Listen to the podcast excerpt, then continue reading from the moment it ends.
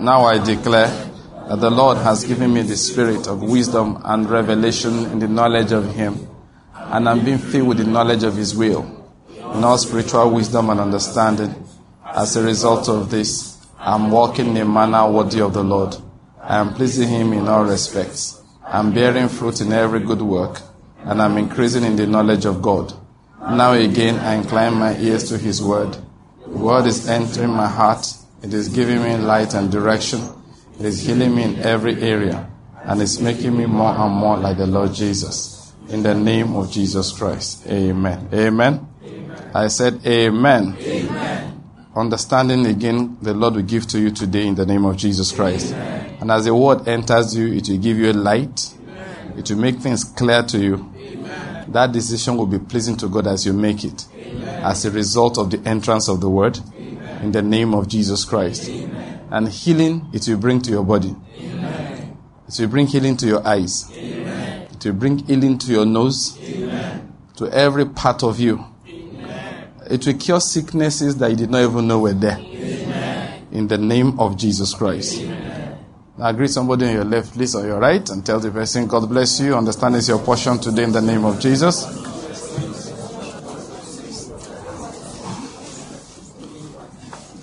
All right, the Lord is good.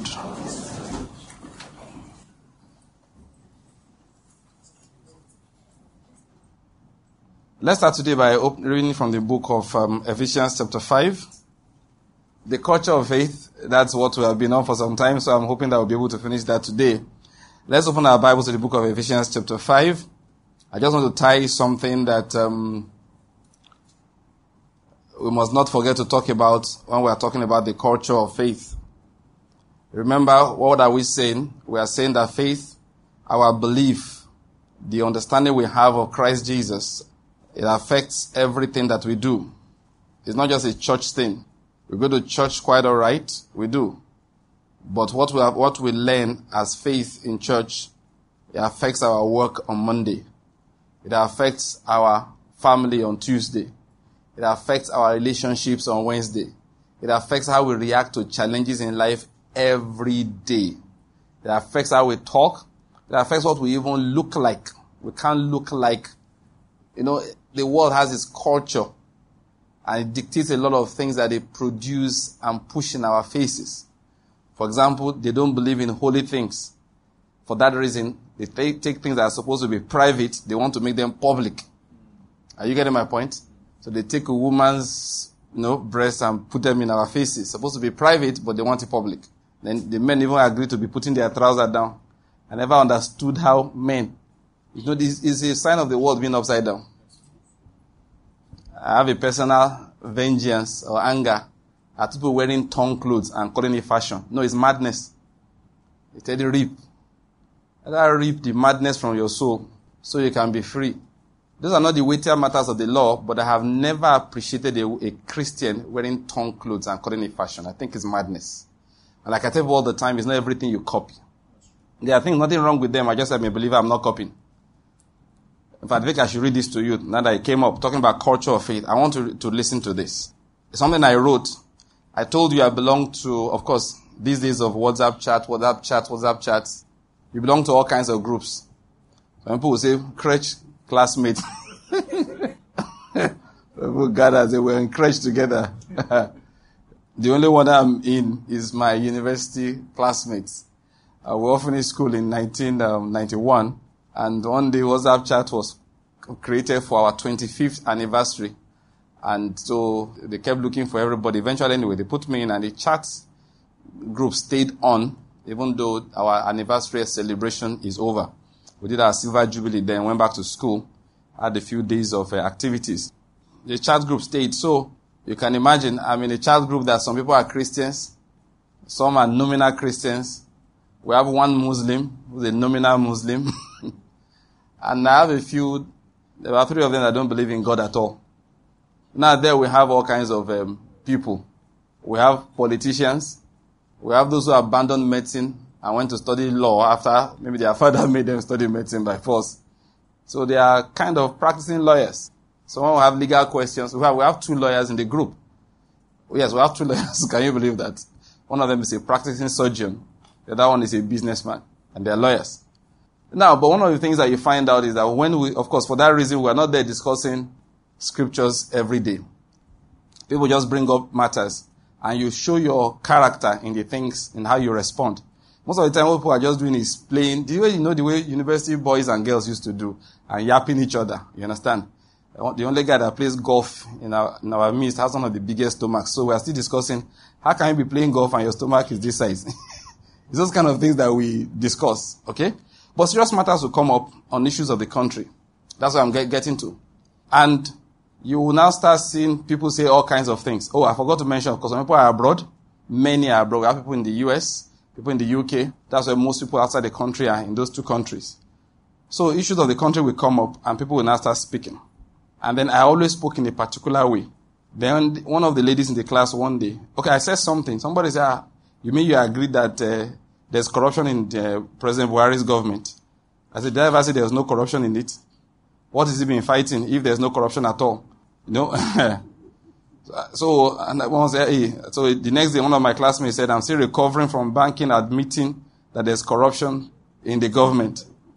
I asked, I answered him, I said, when on God's earth did I ever tell you I thought there was no corruption there? I'm going somewhere. And then, so all kinds of discussions will come up. So one said, you are getting me confused that sometimes I don't understand your opinion on this government. I says because you don't, know that. because we have two who are staunch supporters of the current government. Even if President Buhari brings a gun and shoots everybody, they they will explain why he had to shoot people. So somebody now said, look, Banky, you get me one of the ladies in the class. You really get me confused sometimes as to your opinion. Because you think that as if I'm supporting uh, the government, which sometimes they agree is doing what is not right. Okay? They think is doing what is not right. And I say, well, I agree that in this our class, there are supporters of the government. That is party, party supporters, APC supporters. I say I'm not one of them. I said, for the record, I did not even vote for APC.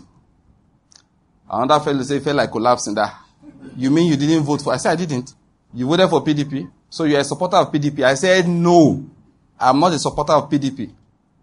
I voted according to my conscience on certain matters. And I said, please, for the record, let me let you know. Now, that's why I'm talking about it. I wrote a long one, and I told them nobody should please comment on it unless you want to ask for clarification. I'm not dropping this for you to talk. Just hear it so that you know how I reason. And I want to read out to you. I'm talking about culture of faith. This will let you know what I mean. I said, for the records and to make it easy to understand me, here are my points of reference.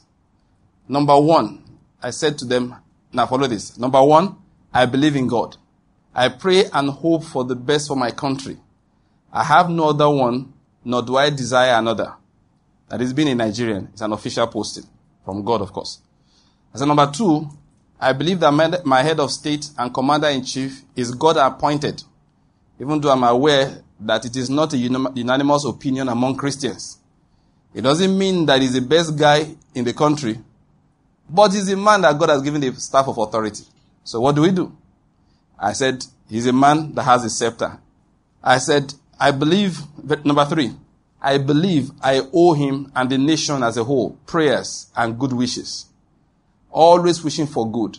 I owe him the benefit of doubt in every situation. I said it's just a mindset. It helps my faith.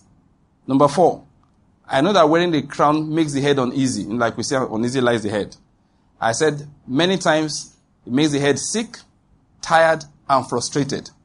At times the head gets confused, etc. It's hard. So I shouldn't be one to make it harder. As a head in a country is not like pastoring a church that pastoring a church is hard enough.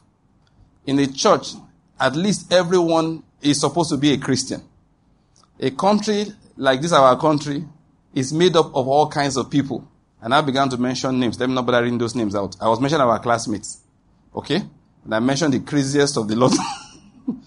I said they are all in the, in the class, in, in, the country. And I put my own name too. And I added President Obasanjo's name. I added uh, Jonathan's name. And I added Banky's name. I said, imagine that. I said, what a mess. Each one has an opinion of what should be done. Leading these people is not funny. Number five, Also, being objective in criticism is harder than it sounds. Everyone has hidden prejudices. And you can't be objective with limited knowledge of the facts. And as a matter of fact, many times we know so little about what is really going on. Number six, criticizing but not talking to those in power is just a jaw exercise and a waste of time. I'm not saying you must agree, but why are you going radio to criticize? Go to them. Write them letters. Book an appointment with your, you said they won't listen to you. At least go to your local government.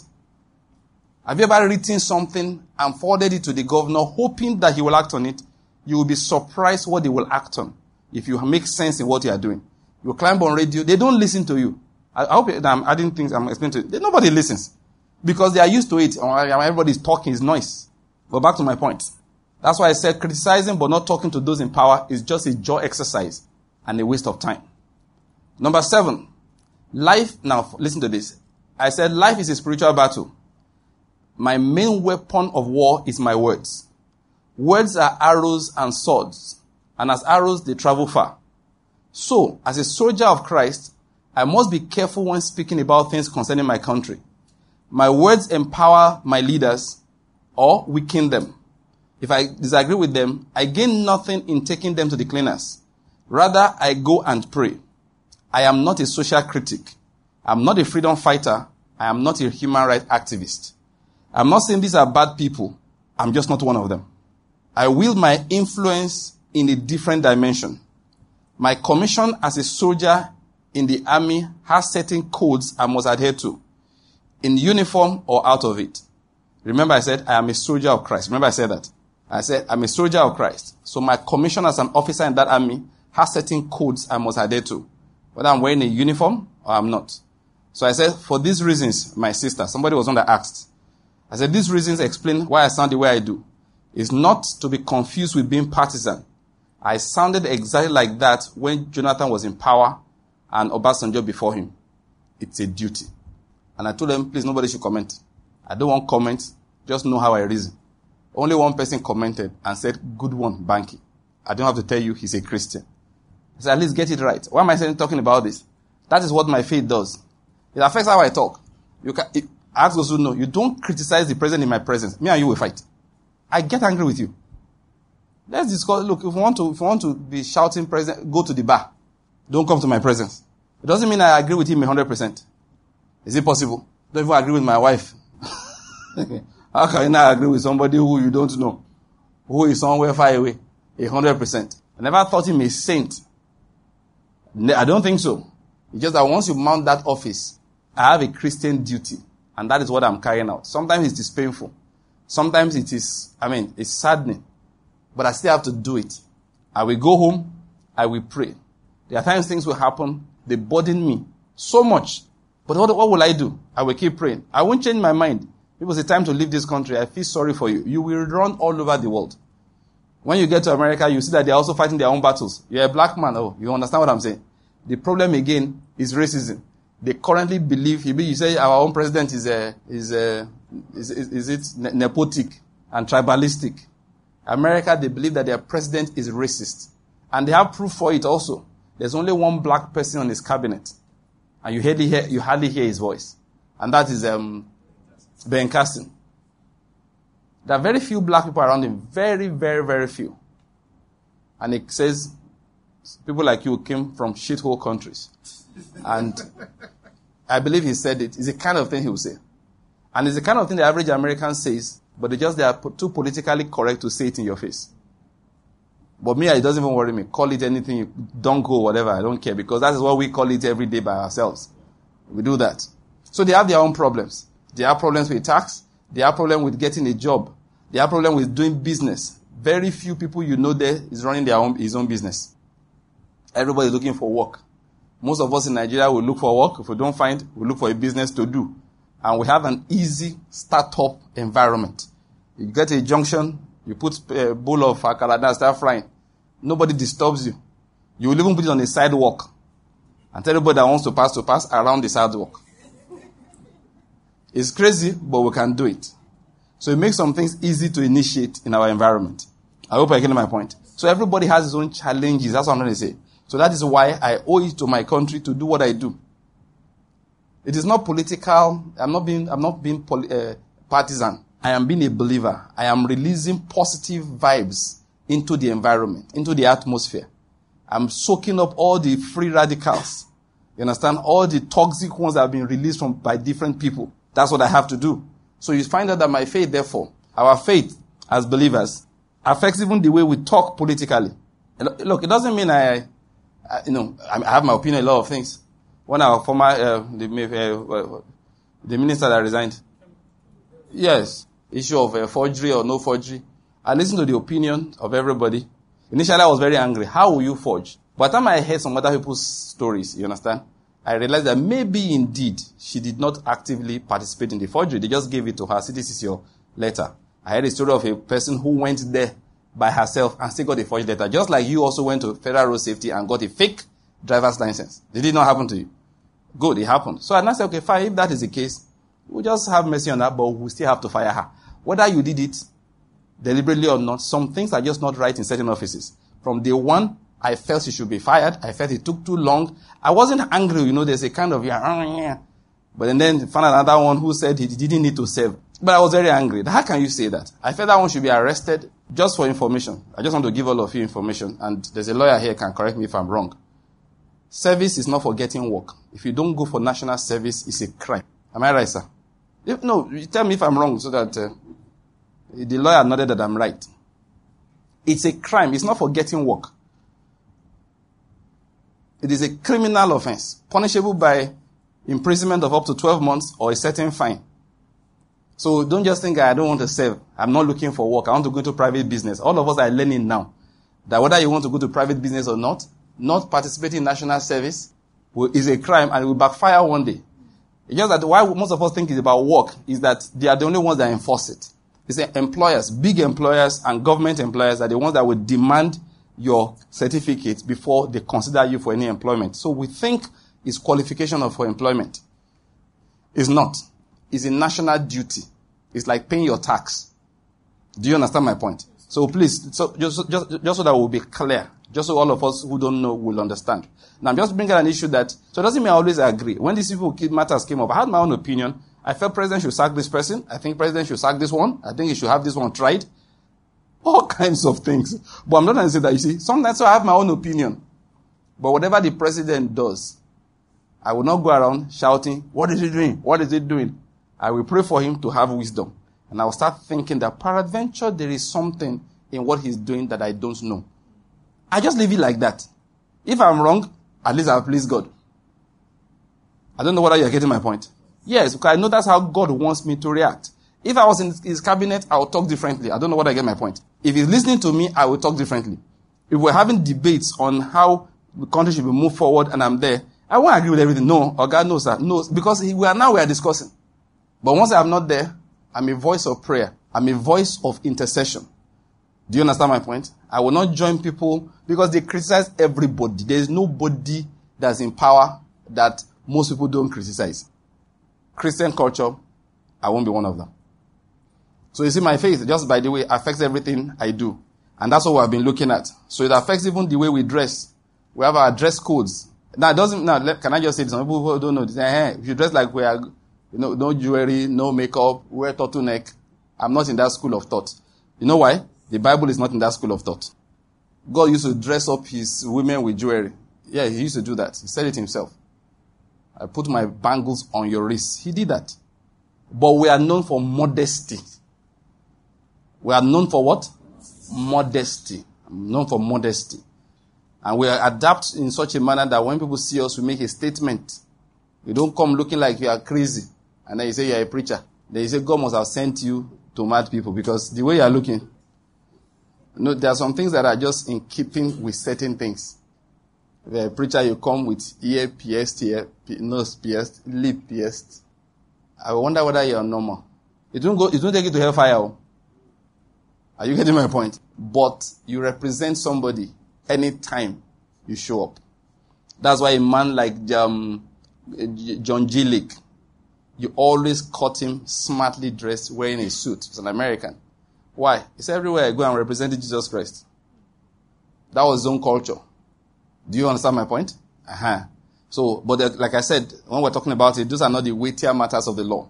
We know some things are weightier than others. So what you look like outside is one of the weightier matters of the law. It's not one of them. Okay? But then it's still an important thing. I want to please him in all respects. In everything that we do, we want to be pleasing to God. Now, so as part of our culture, I want to talk about something today. Let's get there. Ephesians chapter 5. Let me start from verse 15 because my Bible takes a break there. I like to get things in context. I'll read down to, I'll just read a few verses. It said, Therefore, be careful how you walk, not as unwise men, but as wise men, making the most of your time because the days are evil. So then, do not be foolish, but understand what the will of the Lord is. And do not get drunk with wine, for this is dissipation, but be filled with the Spirit, speaking to one another in psalms and hymns and spiritual songs, singing and making melody with your heart to the Lord, always giving thanks for all things in the name of our Lord Jesus Christ to God, even the Father, and be subject to one another in the fear of Christ. Now, my emphasis here is verse um, 18 and verse 19. And do not get drunk with wine, for this is dissipation, but be filled with the Spirit, speaking to one another in psalms and hymns and spiritual songs, singing and making melody with your heart to the Lord. You know, I just want to bring out something that the Lord is concerned about our singing. The Lord is concerned about our music. You know, one day I found out that God actually, Jesus actually sang. Did you know that? Oh, he did. I was really surprised, I won't lie to you, when I found out that the Lord Jesus actually sang. Let me read off, if I can, read for us where I saw that. Matthew chapter 26. Just one verse. But this was after the, the Lord's Supper. In verse 30, he said, after singing a hymn, they went out to the Mount of Olives. Did you notice that? Did you notice that? Have you ever noticed before? so you did you know that Jesus sang? At least now you know. So Jesus must have been an Anglican or something. Definitely not a Pentecostal. Because what they sang was a hymn. Pentecostals, they are like, uh, praise the Lord, praise God. Something from the, the Lord Jesus did not sing around. He sang a hymn. the Lord is good. Please don't take that seriously. Don't go and start fighting. what he did was to sing a hymn. All right, but he sang. I, know, the day I found that one, if I colored in my Bible, I was pretty surprised too. I said, "What, Lord, you sang? Wow!" Just imagine him singing, sang in Hebrew. Namatu manahim, shiratahim gam yahadi namatu, namatu. That's the real song. I hope you know. I'm not speaking in other tongues. A real song. Are you getting my point? That's Hebrew. That's Hebrew. I hope you know. So, oh, some people thought I was joking. No, I wasn't speaking tongues. It's a, it's a, it's a, it's a Hebrew for behold how good and pleasant it is for brethren to gather together in unity. You've not seen, didn't you see what 90 minutes at Entebbe? They sang it on the plane. The commandos on their way to Uganda. They sang it on the plane. Yeah, they did. Alright, the Lord is good. So just to bring out here, the Lord actually is interested in our singing, and that's what I want to talk about today briefly the Christian and his music. Just briefly.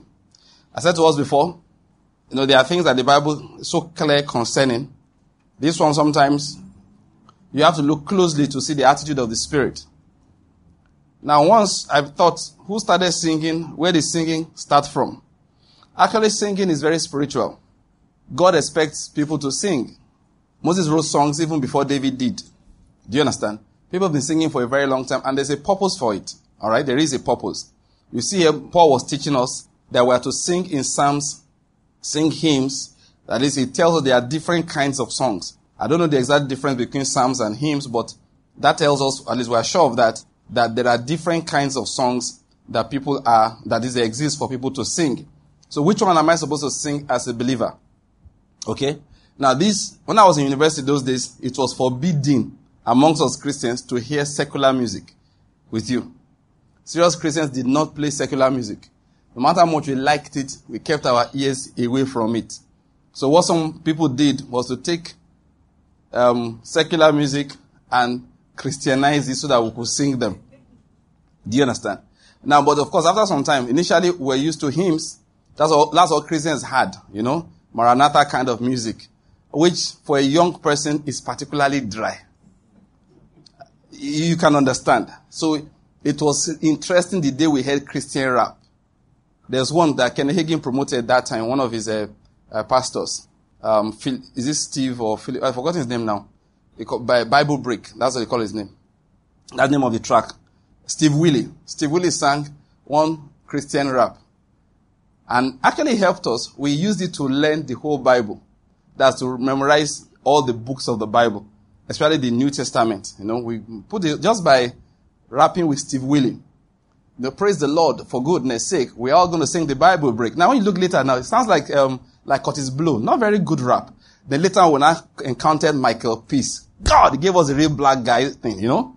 I've got a devastating lyric that will pierce your heart. Grab a hold of your seat because I'm about to start. That's that was the first line. Oh, when we're in school, trust me now. That's all we rap. That we can. You couldn't complete his Christian rap. I still remember it very well. Michael Peace. That's the name of the guy who did that one. Okay. Then, in fact, the, uh, now we have all kinds of um, uh, music. But the question, of course, people, our brethren in deeper life couldn't they wouldn't take it. As far as their consent is unbelief. Call it anything you like. Does it sound Christian? They didn't believe in playing drums. Have you ever been to those days? You get to those holiness fellowships. There's no drum. There's a keyboard. And they said these people who worship idols that beat drums. That's what the reason some of them have. So, now go. Pa, pa, pa, pa, pa. Jesus is the sweetest name I know. Ah, thank God God looks at the heart. If it's the music, I don't believe he was listening. Till now, I don't believe he was listening. He says singing and making what? Melody. Does that sound like melody to you?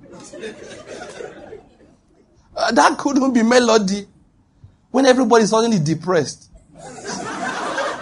That is why some people didn't want to go to heaven because they said that we'll be praising God for eternity. I will do this for eternity. I'm not going.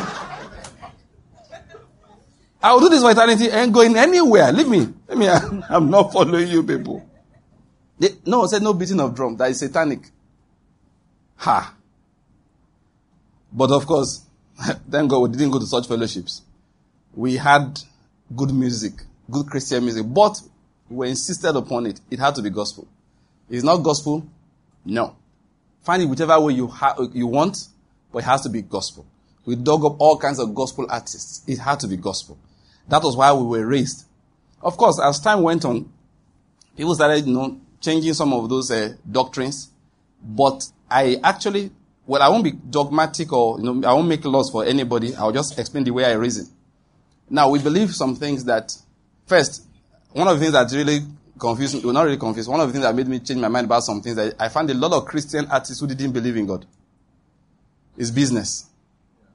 The time Mandela was released, a lot of people started singing. Uh, fact, I remember when our brother Sonny Okosuns began to sing, sing gospel, many people said, huh, "Why won't you sing gospel? Mandela has been released." no, before many people it was free Mandela. Da da da da, hey, hey, free Mandela. Every Every reggae man sang Free Mandela. Then one day, they freed Mandela. Ah, say, what will I sing now? Praise the Lord, hallelujah. That's the first line of the Sonny Okosun song. You know, he used to sing all these uh, black power, African power things. If I still remember, uh, is this Singer Uzi? Uh, you know, uh, now your guy, and now your neighbor. See where he's nodding vigorously. This guy used to jam with him. The next thing we saw, glory to the Father, to the Son, and to, uh, to the Son, and to the Holy Ghost. Amen. Somebody. Amen. People say, hey, they have freed Mandela. That is what the problem is. I don't know whether it's true. I'm just telling you what people said. I wasn't the one that said it. A lot of people started saying, now, I believe he was a Christian, but I saw many people. Like I told you, you know, I told you that your guy. You know, that guy. There's one guy once he was saying, very, his music was jamming all over the country. Many of us here know the song. If I play song, you will know it. I refuse to sing the song. I just totally refused. My wife said, "Why?" I said, "It's not a Christian." And these are worship songs, though. We worship you, Lord. People are raising hands and the man is in front carrying my, once it starts like that, I put my hand down. My wife is waiting up and says, he's not a Christian. He's not a Christian. That guy, he's not a Christian. He had hits, no records. Hit records all over the country. Going from church to church, I said he is not a Christian. Then later on, I was proven right. I told my did I not tell you this guy is not a Christian? How was I proven right? Let me not even start. I said, I told you, he's not a Christian. I had my reasons, but I won't go into that now. What I just want to bring out is the fact that a lot of people began to sing gospel music because it makes money. They have a ready audience for their mediocrity. Did you hear what I said? Because Christians are very nice people. And so we are looking for music. Once we seem to be able to sing small, we will buy. Because you couldn't comp- compete with some of those very good people. So we, a lot of people, and then church is always a place where people release their talents. And you know, because singing is part of church, a lot of talented people find it easy to go through the choir. Choir has drum, they have keyboards, they have guitar. You go to churches like Church of God Mission, they can train an orchestra. Their music, those days, you come there, they will train you, believing you want to sing for Christ. But many people came there, learned, and left. Would it not surprise people, many people, unless you know that the band was a choir leader? The band. If, uh, is the guy a Christian? I really don't know. Some people backslid, some people did not backslide, they were never believers. Many of the big uh, musicians you know in the world, especially the black people, they were trained in church. What's the name of this one that died recently? Hmm? Aretha Franklin. Is she the one? Aretha Franklin's father a, was a minister. Like I was saying, Oka, Whitney Houston was trained in church. The, one of the best voices, if not the very best that the world has ever heard. So many people, of course, pass through church for training, and a lot of them not believers. Some release good mu- music. I remember Amy Grant was our white girl that we used to jam to those days. Some very nice songs. El Shaddai, remember El Shaddai? Yes. And one day the girl left us there. Demas Grant has departed from us. Yeah, because the gospel music doesn't make that kind of money, really. And you have to realize something, believers. Money is not the reason why we do what we do. Now, but it's all this confusion that came in. People like us, look, I just say, listen. I started listening carefully to what you are saying. And sometimes I listen to musicians who are not gospel musicians if I like what you are saying. And then as I was grew up, I began to balance some things. I remember, um, I never liked country music much, but I heard when this man gave his life to Christ, um, Kenny Rogers. Yes. So I went to a Christian shop and I saw his music there, so I bought it. All of them love songs. Nothing wrong with love songs. All of them, apart from one. And it aided my ministry when I was planning to get married. Look, if you're a single man, you want to go and meet a woman, say, let me sing for you. Jesus is coming, oh, amen. You're on your own. No, no be me send you that one. You have to be able to sing songs that have look in my eyes inside.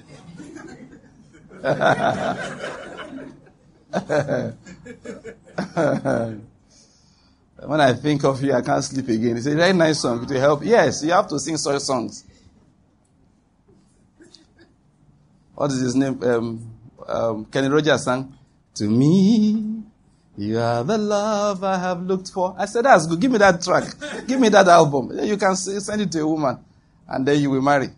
But this one you are singing, Praise the Lord. You'll be single for a very long time. the Lord is good. But what, what, what, should we do as believers? That's what I'm trying to explain. First, let me quote Theodore Epp. Theodore Epp made a statement. Now, before I quote Theodore Epp, let me first say this. Music is important. It affects movement of the spirit. It does. It affects what you hear. How music rhymes with your body, your soul, affects how spirits around interact with you. What I've told you is a matter of fact. We know that there was an evil spirit that was in Saul. And for time's we will not open to it, but we all know those stories, don't we? Yes. And then that's in First Samuel chapter 16. You will find it that, no, don't bother opening to it. I just want, you, you can read it later. You'll find out that there, they told them Saul that let's go and get a man that plays skillfully, you know, on an instrument, the harp. And then so that when the man will play, the evil spirit, even though was sent from God according to the Bible, that it was God that told you, go and torment, torment that man. He said it will leave you and you will feel better. That is, the environment becomes non-conducive because of the kind of music the man is listening to. So the man will calm down. Bible evidence, the kind of music you hear affects how you relate with spiritual things. Another proof, when Elisha was called, they came to consult Elisha and he wanted to hear what God was saying. He said, bring me a minstrel. Bring me somebody that can sing, you know, that can play. There are ministers still today, if they want to minister, this one that I do, they don't understand it. Before they, look, you know, our own just come here, somebody will just say prayers, pray. Uh, Apostle Kimiti will tell, pray, pray. People will pray oh, for 10 minutes. I collect microphone and start preaching.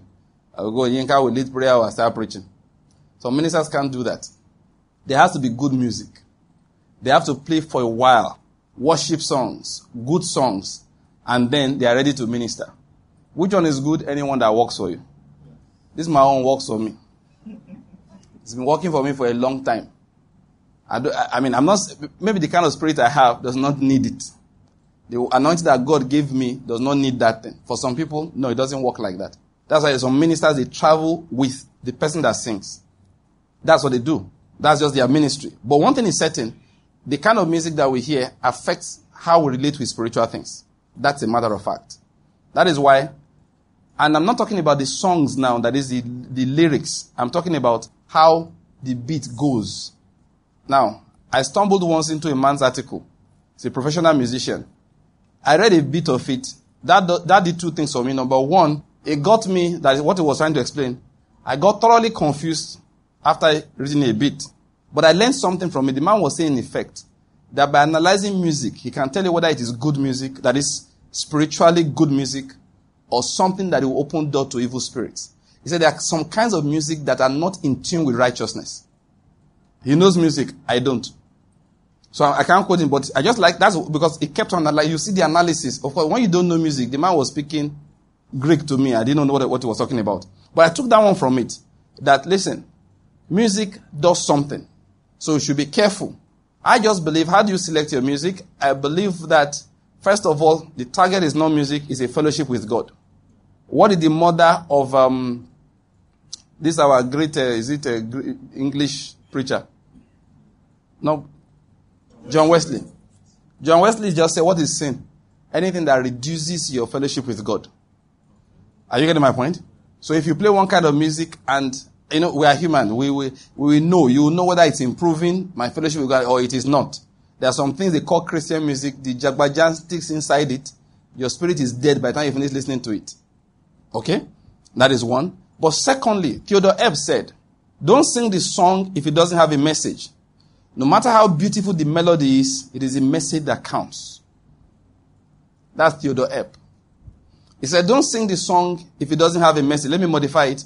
Check the message. Check whether it rhymes with your faith and what you once done in your life. I mean, I don't believe in denying talent. What I mean is that if you have, if you are talented, I would admit it. The, one day, no, I told you when I was in school, the music, all those people that were raining that time, Majek, you know, Majek, you know, people like that as Fashek, alright? Which one is first? Fashek, Majek, Majek, Fashek. But it's the same person, whichever you call it.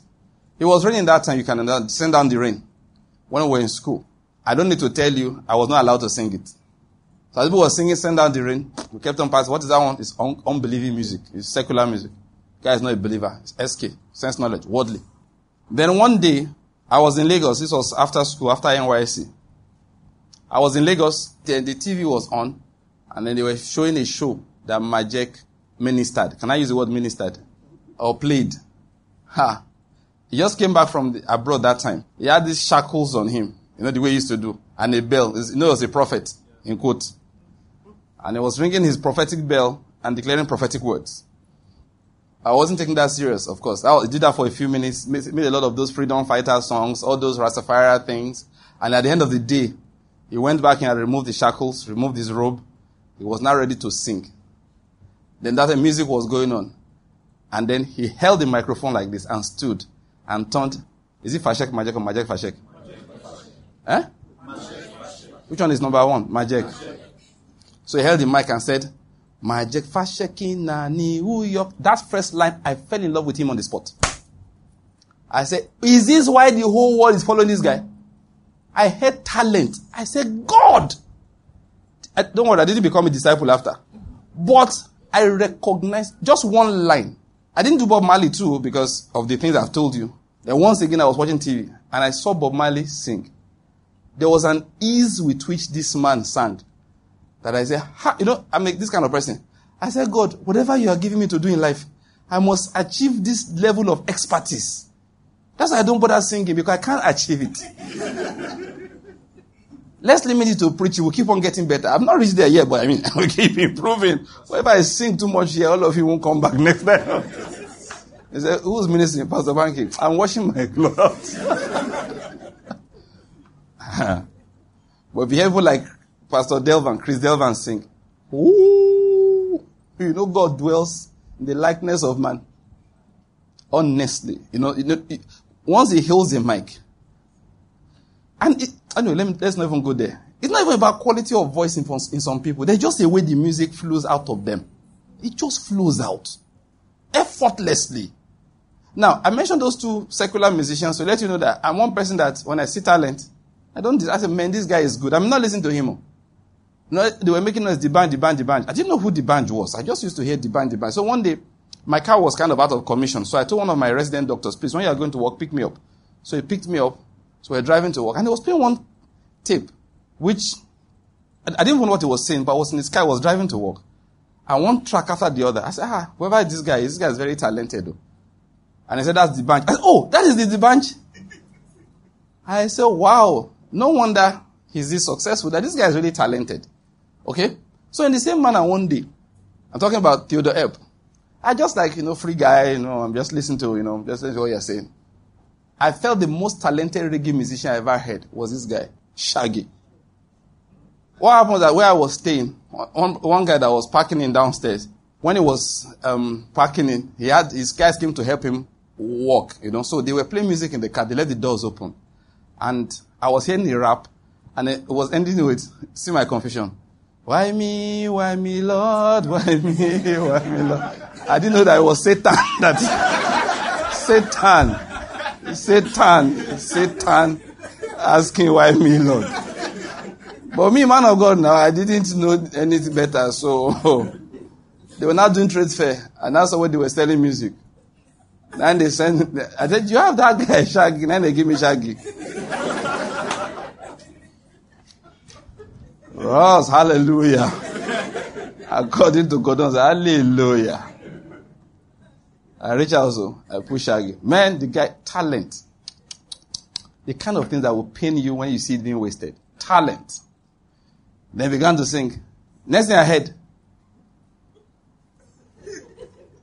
is it, that's Alice. Alice called me yesterday sleeping with the girl next door. God punish you, your music. what kind of rubbish is this one? What? Alice caught you sleeping with the girl next door. I don't need to tell you. It didn't take me long to take the CD and throw it away. It didn't break. I was not I said, no, no. I told my wife, this is not, it's not good. It pained me, but that was the end of my relationship with Shaggy. You don't need to preach to me on secular music is good or is bad.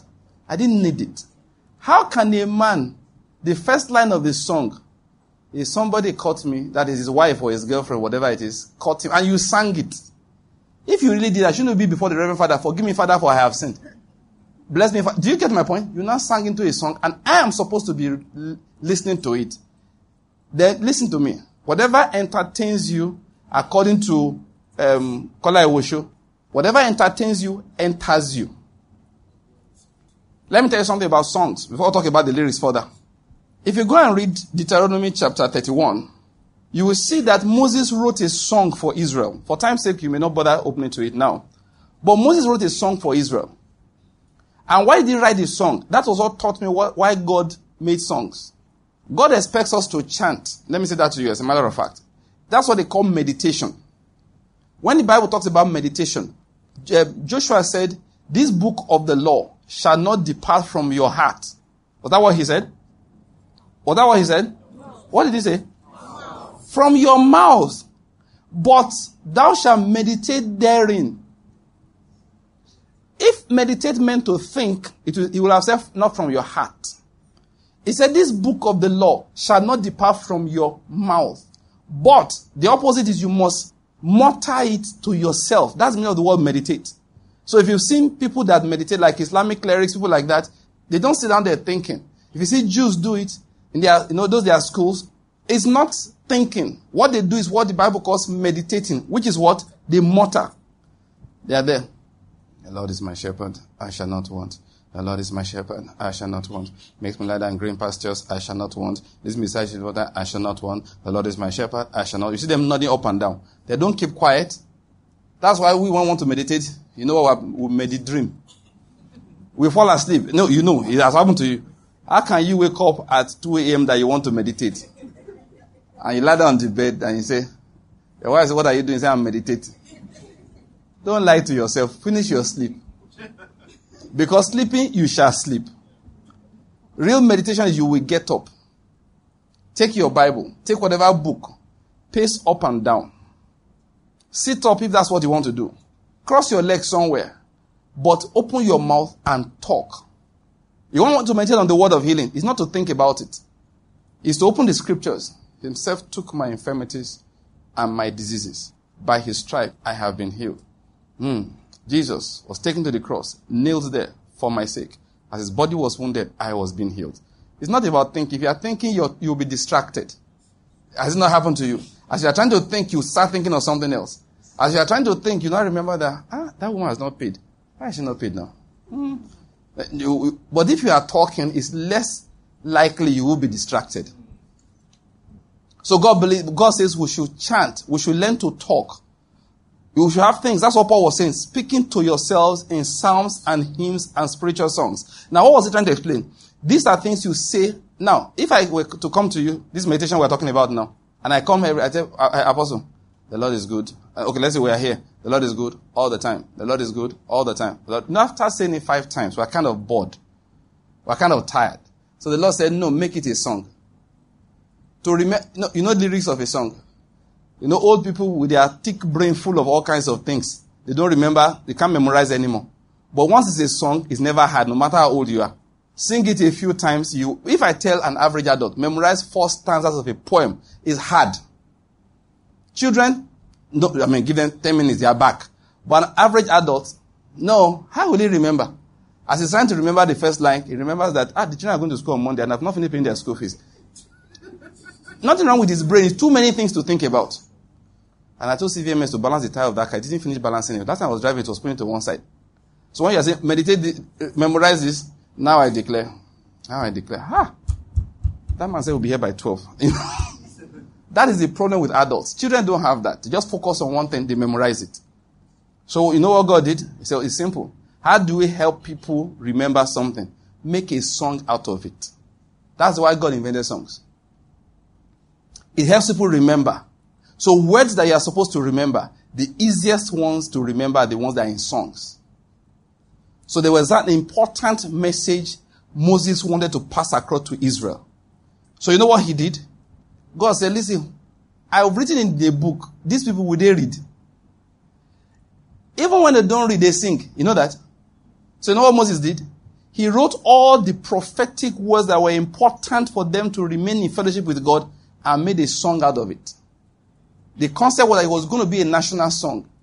There are songs you sang in primary school. I still remember the first time, those songs we sang those days. There's a land that is fairer than day. I sang that in, I'll give you like 1977, thereabout. I remember most of the words till today. Boys of spirit, boys of will, boys of Moses' brain and power fit to cope with everything. These are wanted everywhere. I sang that song 1978. 40 years. Is that not so? This year. I remember the words till today. The scripture I read last week, I can hardly remember it. that is the power of songs. So any song you are singing is affecting you. It's affecting your heart. It's affecting your spirit. Once a song has words, check the words very well. If it's not edifying, don't sing it. That's how one bro, one bro came to church one day, was singing with, you know, this praise worship. Praise the Lord, we're singing praise. Next thing, guys, one love, let's get together. Feel alright. I'm not joking. Oh. I'm not joking. I was in the service. No, it wasn't a joke. Out of the abundance of the heart, the mouth sings. no, you know the way songs were going. People were enjoying, jamming and uh, praise the Lord. The Lord is good. Hallelujah. Hallelujah. We're singing. Next thing I heard, Lord, love. What? They got one heart. Oh, you know, it sounds Christian. Until you get to let's get together and feel alright. that day, we had a good laugh. Church, oh, church service. Whatever entertains you, enters you. That's the reason why. So the thing that entered the man. You get what I'm trying to say here? So that's the discipline. Just, I told you, I, that day, I said, Shaggy, you are talented, but you're misled. There are times I look at, like I was teaching today at Oka. So there's nothing Satan can give anybody. I hope you know that. Anything like that you have is a gift that God ordained for you to have. All Satan can do is make you use it for somebody else. Corrupt it. Change it to a wrong purpose. That was what he wanted to do with Jesus. He said, just bow to me. He knew Jesus was gifted. He knew he had the anointing. This was after he had been anointed. Remember, Holy Spirit had come, had come upon him. If Jesus had bowed to Satan, he would have left that place and healed the sick. I hope you know that. He still will have healed the sick. No, he still will have healed the sick. The gifts and callings of God are without repentance. He still will have healed the sick. Except that he will be healing the sick and magnifying somebody else. He will be healing the sick for a different purpose. Will be there guarding the multitude, but onto somebody else. And I'm sorry to say, many people today, even though they appear like churches and Christians, they are doing the same thing. They've, God has anointed them, but they are bound to Satan with it. But many people didn't even get to that point. But inside them is a gift that God gave to them before they were born. So what, what are they doing with it? They are serving a different purpose. Like I, I, I was listening to, was it Bob Jones? Or one of these American prophets the other day teach. And he said Elvis Presley. Now, most of us in Nigeria don't know much about him apart beyond the name. He was a man who moved America. Moved Europe. They didn't move us. they didn't move Africa, I don't know. Uh-huh. But he moved those people. Sometimes, I don't know any of his songs, but I've heard some of the songs. I said, is that what people are moving to? You know, what is all of that? He was, is it king of rock and roll, whatever it was. But Bob Jones said he was supposed to be an evangelist. That that ability to control the crowd was given to him to do the kind of thing that people like um, Reinhard Bonnke were doing. But it was used for another purpose. I hope you're getting my point here. Why am I saying this? When I hear people sing fantastically, I don't believe Satan can give anybody a gift that God didn't want to give him before. The difference that God says, walk before me and be perfect before I release this thing in your life. But Satan is not bothered about that. Just do what I want and I'll release it to you. Even when it comes, it comes to money, when it comes to money, yes, somebody joined the cult to make money. If God didn't want to give him money, he couldn't have gotten the money. He couldn't have gotten it. And that's why I'm convinced many people go through those rituals and die in the process. Because they want to go into an area where God said, I will not grant you. So God kills them. But for those who has already ordained to have it, all they have done is, you know, shortened the process. They've cut away the refining process that will make it possible for them to receive what God had planned for them. And many people today who are doing music, that's what they are doing. They take the songs that God has given them, the voice, the talent, and they use it to serve another purpose. And I'm convinced it's one of the choice areas where people do that every day. People actually leave church now, listen, I'm one person that I don't believe that because you're a Christian, you must sing praise worship. No, that they are different. No, it's not every doctor that's coming laying hands on you. Many of them operate. They prescribe their medicine. But because of the meditations of God in their lives, they have better understanding. Ben Carson as an example. He never told you he got people well by healing of hands. What happens is he practices medicine with his knife, with his instruments. But he prays before everything he does. God gives him understanding. God gives him skill. In the same manner, I believe that there will be Christian musicians whose primary duty is not to be raising worship songs. I think Christian musicians should sing love songs so that we have clean things to sing. All of us are there queuing up and singing uh, praise and worship alone. We need songs that encourage people. It's not praise. It's not worship. It's just songs that encourage. Men need to have songs to sing for their wives. In fact, you don't need to write that one again. Solomon has written a very beautiful one there. Just sing it for us so that we'll know how to sing it. So when you read some of the some of the things that Solomon wrote, some of the some of the most some of the most erotic things. I'm telling you, you hear Solomon, are you a Christian? Solomon, sing it for us. We know where to use it. One day I was listening to Two Face, and I said, "This man, with all the talent God gave you, must you go mad?" I thought, you know, that is first album. That, there's a second album he had. I don't know, but the one, that was very, very nice. Almost every word there, very nice. Then one day I heard one song was singing. You know what he said? He said, "Natutu chika go de carry." One in my jacuzzi, one in my bedroom or something. Waka. This is how you will just use your talent. We can't, we can't patronize you again. I carry the CD. I come on, get away from there. Rubbish people. I think I like what they taught, did to us when we were young. Gospel music or nothing. We had all kinds of musical. I hope you get my point here. The lyrics of the songs are important. If the words don't glorify God, I don't mean it has to be praise, worship. Are you getting my point? It doesn't have to be. If, but if the lyrics don't glorify God, if they are not decent, if they are not in accordance with your morals, drop it. If they are not in accordance with your morals, you drop it. Like I told you, I think I was quite liberal at the time, you know, and listen, but you know, I found out something, you easily get tired. There was a time, you know, that the Showkey used to make us laugh in Lagos, so we bought the tape and I had it in my car. He used to sing nice songs those days. So I, I, remember this particular one that he used to catch the whole of Lagos. If you see my mama, Hosanna, he now told a, so, a story in it. That I don't get better. You know, remember that song? Yeah. But as nice as it was, I played Showkey for a while. It's like listening to TB Joshua recite Kenneth Copeland. I listened to the man if I just, after a while, my spirit is, my spirit is not lifted. When we're in the office in Lagos, we'll be laughing singing a song. We'd be laughing with Daddy Showkey, but in quiet moments, I just realized that Don Moen does the job. Kirk Franklin with the Puyaka Puyaka, he does the job. Mary Mary does the job. And now, I don't know music much, so I can't mention too many names. All the ones I know now are worship people. Are you getting my point? So Nathaniel Bassey does the job. Yeah, sure. Oh, no, when it comes to worship, he does the job. You can leave them playing. My wife and I, we do that a lot. We leave it playing the whole night.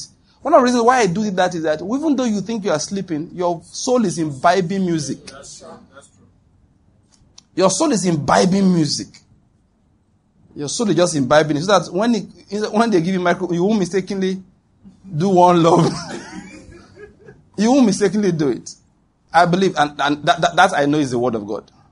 Our music, one, must reflect what we believe. Lyrics, I'm talking about lyrics now. Must reflect what we believe. That's the least. It must be edifying. It should be something that lifts you up. I remember those when I was the house officer, I used to start every morning with um, a Power of Praise by, oh, what's his name now? Phil Driscoll. As soon as I wake up, I put it on. Oh, hail the power of Jesus' name. That's how he sang his own.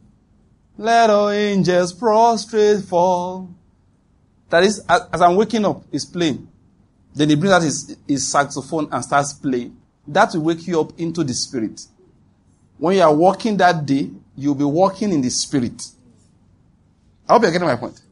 I believe it is important, like I was saying earlier, that Moses, it's important we fill our environment with good music.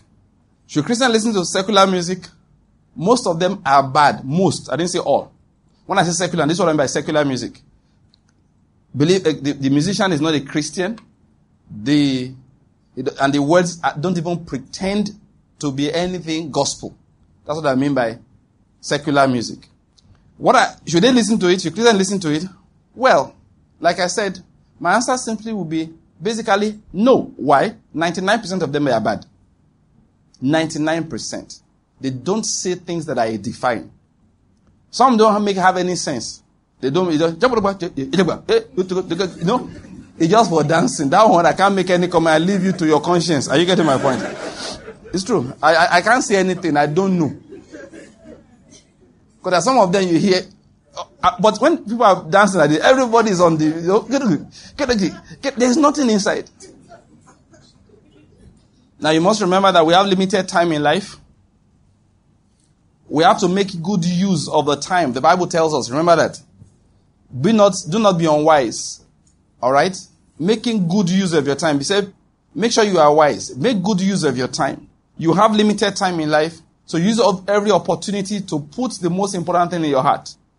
Today I was going through my phone trying to delete some things, and I saw something, I, a voice note I put there before.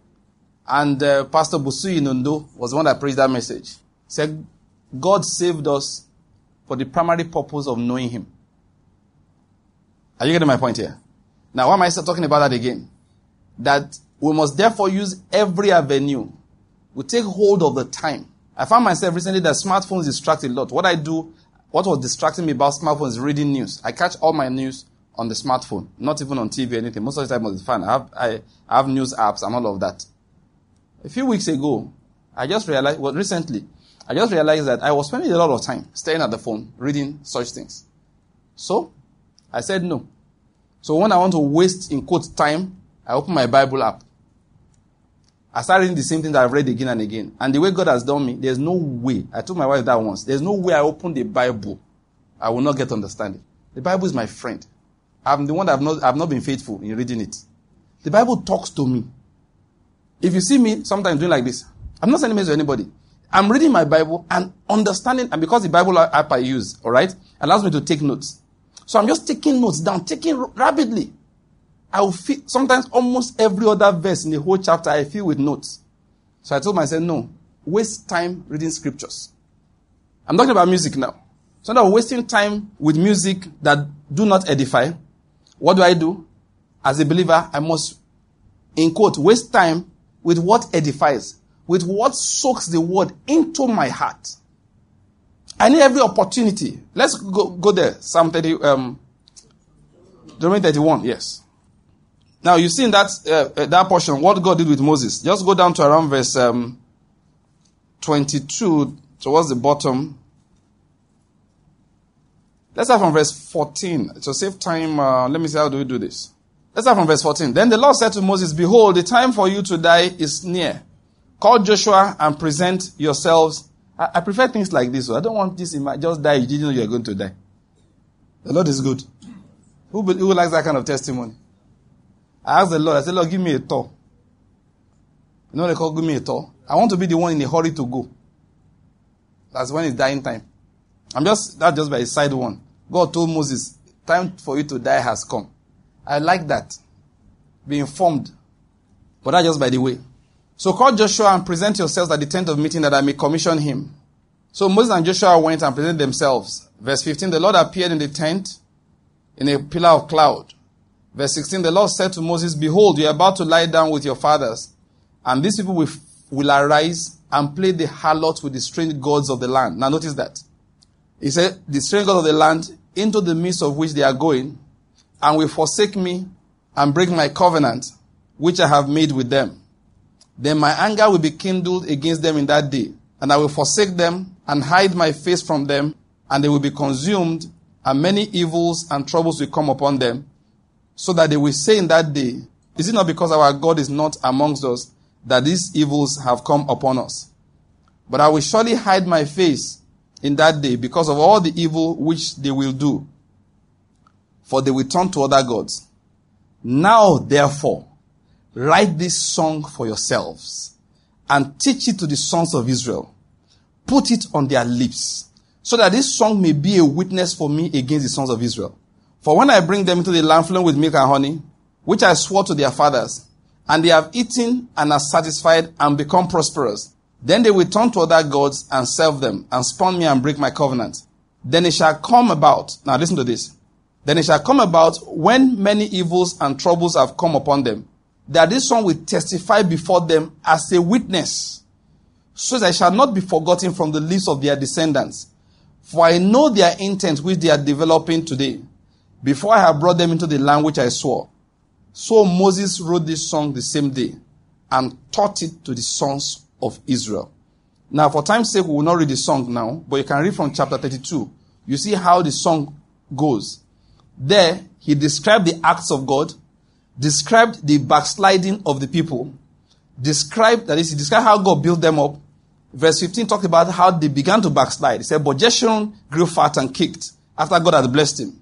Then verse 19, now as a result of this, God saw it, spawned them, and then he brought his judgments against them. And you see the judgments. It's a very long song. Very, very long. And then in it, he puts the reason, a, a method by which they can be reconciled to God towards the end of the song. Now, what was this song, supposed to do? That is, once they learn the songs, whether they had a Bible or not, when they are in prison, they will sing it one day. I don't know whether you're getting a point. That is, the song was supposed to be an easy way to remember the principles of God. The song was supposed to be an easy way to remember the faithfulness of God. And the song was supposed to be an easy way to remember what they would do in the time of distress. Now, what am I going to say here? That was why God made songs. So every song is supposed to teach us the principles of God. It imprints things in our hearts. It imprints things in our minds. Every opportunity we have, we are supposed to use to build our faith. I hope you're getting my point here. Therefore, don't waste your time. That's what I'm trying to emphasize. Don't waste your time with things that don't build your faith. I believe you get a few romance songs that you can sing for your husband and your wife. It's very nice, isn't it? Yeah, those are the things. You can get Solomon to sing that one for you.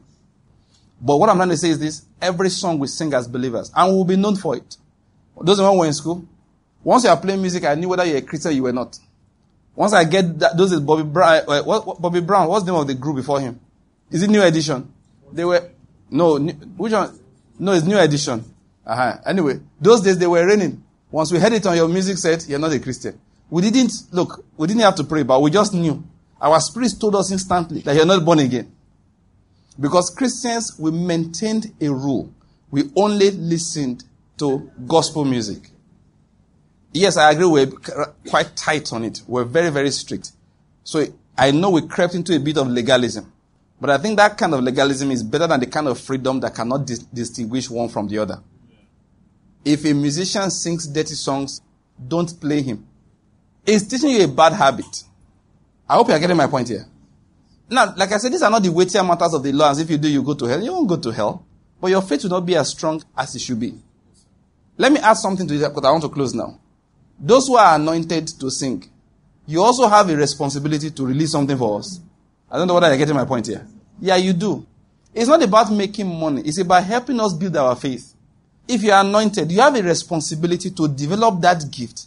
Give us something to sing. It is not about making money. It's about helping us build our faith. It's, I listen to messages a lot too. I do. But there are times I just feel like, ah, I've listened to messages. It's been a while. I bring out in my car. Usually is um, Panam Percy Paul and um, Chris Delvan. I bring them out, put them in. I can play that for days. There's one particular one that my wife and I like so much. The one that says, um, the Lord is my light and the light of my life. I will never be afraid. You should listen to that song, Chris Delvan. Believe me, it will remove fear from your life. It will. He said that there's one particular one that, um, how does it go again? About, because, um, that when trouble comes, I will not be afraid. Why? Because I called on the Lord long before the trouble came. Do you understand what I'm saying here? Therefore, I will not be afraid. Are you getting my point? That's the thing we are talking about. You build your faith. I do that a lot of times. After some time, I just start playing music. I can be playing music alone for days. Then I switch again to messages. It's important. We have that responsibility as believers to encourage one another. All right, by releasing good music if you are talented in that area, if that's your gifting. But I'm saying all of us who are believers, God cares about what we listen to. Let's bow down our heads to pray. Let's give the Lord thanks this evening and say, Lord, we thank you for teaching us. I believe you learned something today. I believe your heart has been transformed. I believe also that God healed somebody. Because anywhere the word of God is, there is power, and I believe the power of healing was present. Though nothing about healing was said, but of course the Holy Spirit works like that. So let's give him thanks and say, Lord, we thank you. We give you praise. Thank you, Lord, for feeding us once again. Thank you, Lord, for teaching us, for putting us on that right path. We give you praise. Thank you. We are so grateful. Blessed be your name forever. We thank you. In the name of Jesus, we have prayed. And may the Lord bless you. May the Lord keep you. May the Lord cause his face to shine upon you and be gracious unto you. May the Lord lift up his countenance upon you and give you peace. In your going out and in your coming in, the Lord will keep you. No evil will come near you. No plague will come near your dwelling place. In the name of Jesus. Mercy is your portion. Goodness is your portion. And the Lord indeed will lead you in that path of righteousness. The grace to please God receive in the name of Jesus. That um, thing that you have struggled with before, I believe why pastor was preaching, the power of God was giving you that ability, what we call grace, to resist. Therefore, we pray when that urge comes again, you will not need to struggle because the Holy Spirit has empowered you. In the name of Jesus. Amen. Praise the name of the Lord. Now let's share the grace in fellowship as we do here. If you come in for the first time, I believe a magazine was given to you. We'd like you to please turn to page 11. You see at the close of meetings, we declare, or this is how we share the grace in unison. Are we set? Praise the name of the Lord. I want to be sure that those coming for the first time are with us. So let's go. One, two, three, go. Because of the grace of our Lord Jesus Christ, surely we have passed out of death and we have passed into life. We are passed out of darkness into the light of Christ. We are passed out of that curse into the blessing. All things are passed away in our lives. We are now filled with the Spirit of Christ. We live above sin and walk above the devil because we are seated high above with Christ. This is a season of multiplication and dominion shining forth in the name of Jesus Christ. Amen. Now just give that to three persons around you. The last line.